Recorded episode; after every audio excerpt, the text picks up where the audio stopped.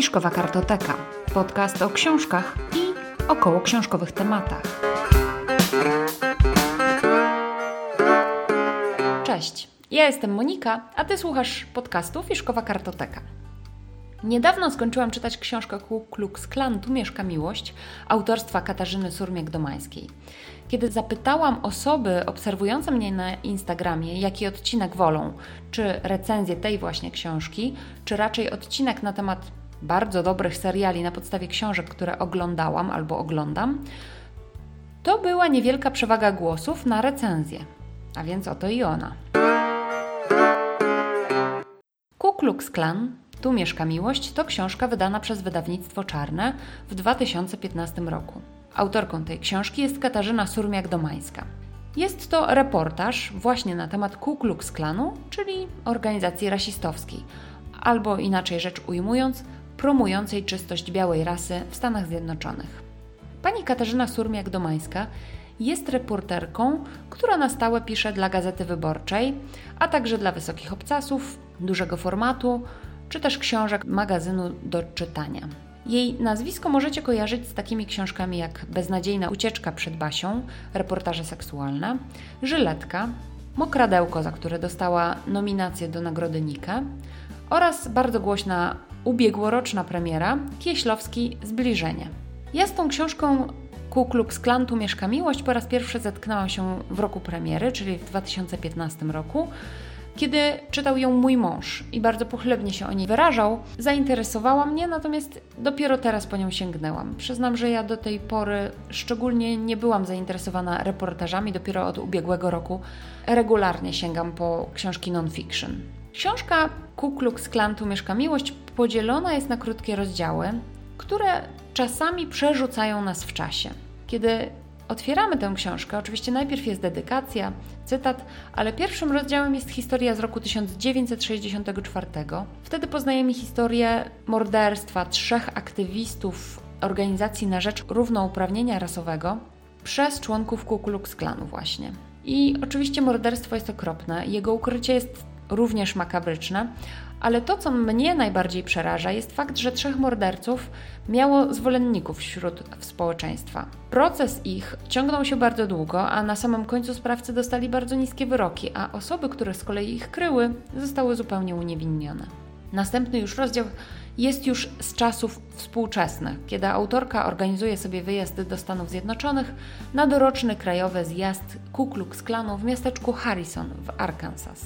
I tak przeplatają się historie, współczesna opowieść autorki z historiami z przeszłości, wywiady autorki z członkami Ku Klux Klanu z opowieściami i prześladowaniami innych niż biała rasa w dziewiętnastym, dwudziestym, dwudziestym pierwszym wieku. Niektóre te historie z przeszłości są absolutnie przerażające.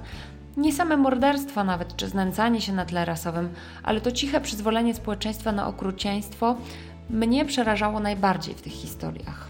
Chociaż czasami w ogóle wcale nie ciche przyzwolenie, bo poznajemy na przykład historie samosądów, które były bardzo popularne nawet jeszcze w dwudziestym wieku, kiedy całe miasteczka się schodziły patrzeć na lincz, na powieszenie czarnego człowieka, robić sobie zdjęcia. Bardzo modne były pocztówki z wisielcami. To są tak makabryczne historie, w które w ogóle nawet się nie chce wierzyć. Autorka także bardzo ciekawie stwierdza na samym początku książki, że to jest nie tylko przeszłość, bo o Ku Klux Klanie pisze tak.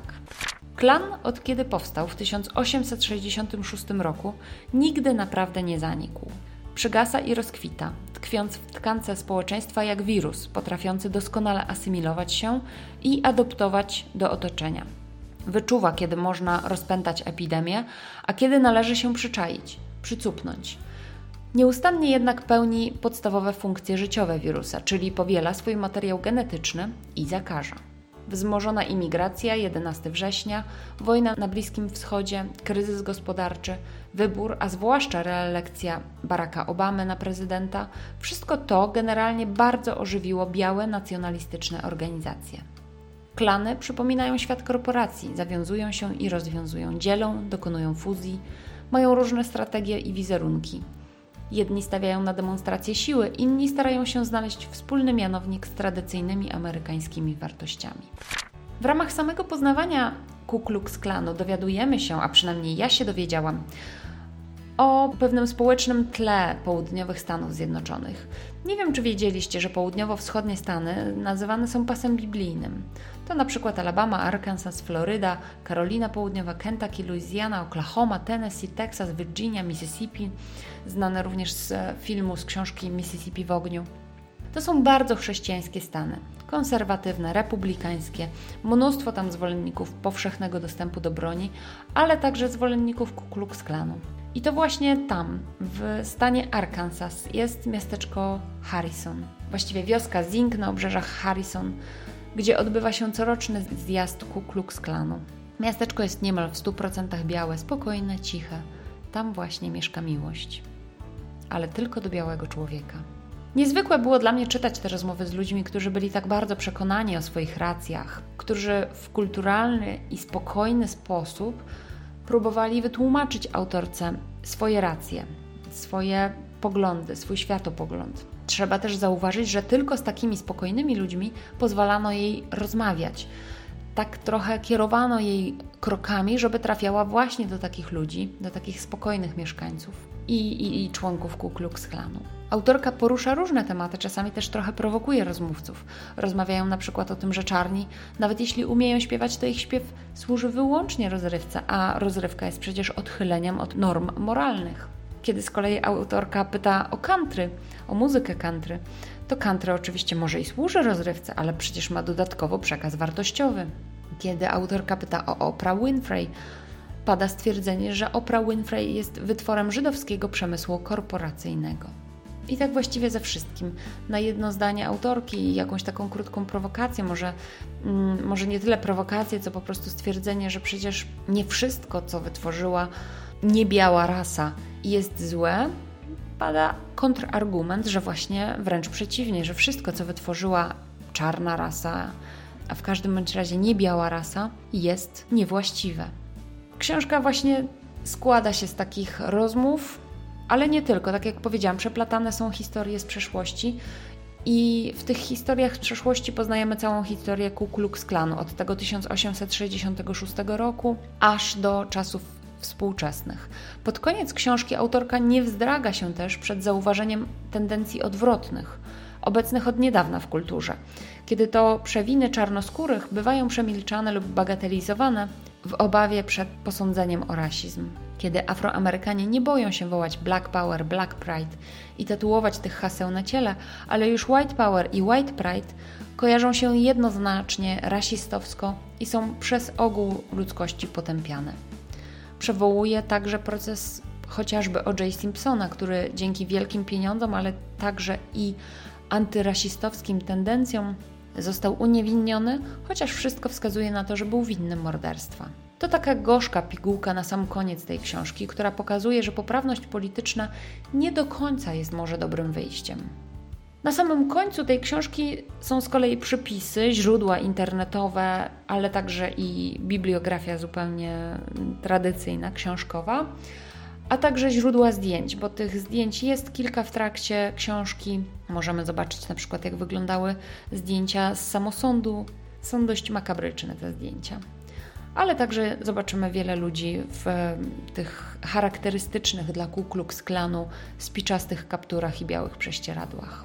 Swoją drogą też poznajemy ciekawą historię właśnie tych, tych strojów, dlaczego one wyglądają tak, jak wyglądają i dlaczego postaci w nich wydają się być wyższe, jaka jest historia w ogóle tego stroju. Jest to bardzo ciekawa hmm, historia. Tak ogółem, czy ja polecam tę książkę, czy nie polecam. Jeżeli jesteście zainteresowani historią U S A, prześladowań na tle rasowym, samą organizacją Ku Klux Klanu, to ta książka powinna Wam się spodobać. Ja akurat o samej historii Ku Klux Klanu wiele nie wiedziałam, więc większość faktów była dla mnie nowa. Nie wiem, czy tak samo ta książka by mi się podobała, gdybym wiedziała już na wstępie więcej o Ku Klux Klanie. Niemniej, książka jest napisana ciekawie. To przeplatanie się tej historii ze współczesnością według mnie bardzo pozytywnie wpływa na odbiór tekstu. Nie jest ta książka taka monotonna, jaka mogłaby być jaką mogłoby być opowiadanie takie chronologiczne, czyli najpierw historycznego wstępu, a potem po prostu relacji autorki ze zjazdu Ku Klux Klanu oraz jej rozmów z jego członkami. To przeplatanie zdecydowanie jest bardzo atrakcyjne. Ciekawa jestem, czy Wy czytaliście tę książkę albo inną książkę na temat Ku Klux Klanu. Dajcie znać, czy widzieliście film The Black Clansman z ubiegłego roku, który był również nomina- w nominacjach do Oscarów. I wydaje się, że, że Spike Lee dostał za niego Oscara, jeśli się nie mylę. Chyba tak, bo przemowę pisał, więc na pewno. Tymczasem dziękuję Wam za wysłuchanie dzisiejszego odcinka. Jeśli odcinek Wam się podobał, a jeszcze nie subskrybujecie tego podcastu, to ja zachęcam do subskrypcji. Wtedy żaden odcinek Was nie minie. Zapraszam do dyskusji na profilu facebookowym oraz na mój profil instagramowy. Tam możecie także zobaczyć książki, które czytam. Zapraszam także do słuchania mojego drugiego podcastu Lubię wiedzieć. Tam mówię o różnych ciekawostkach. Tymczasem dziękuję, do usłyszenia. Cześć!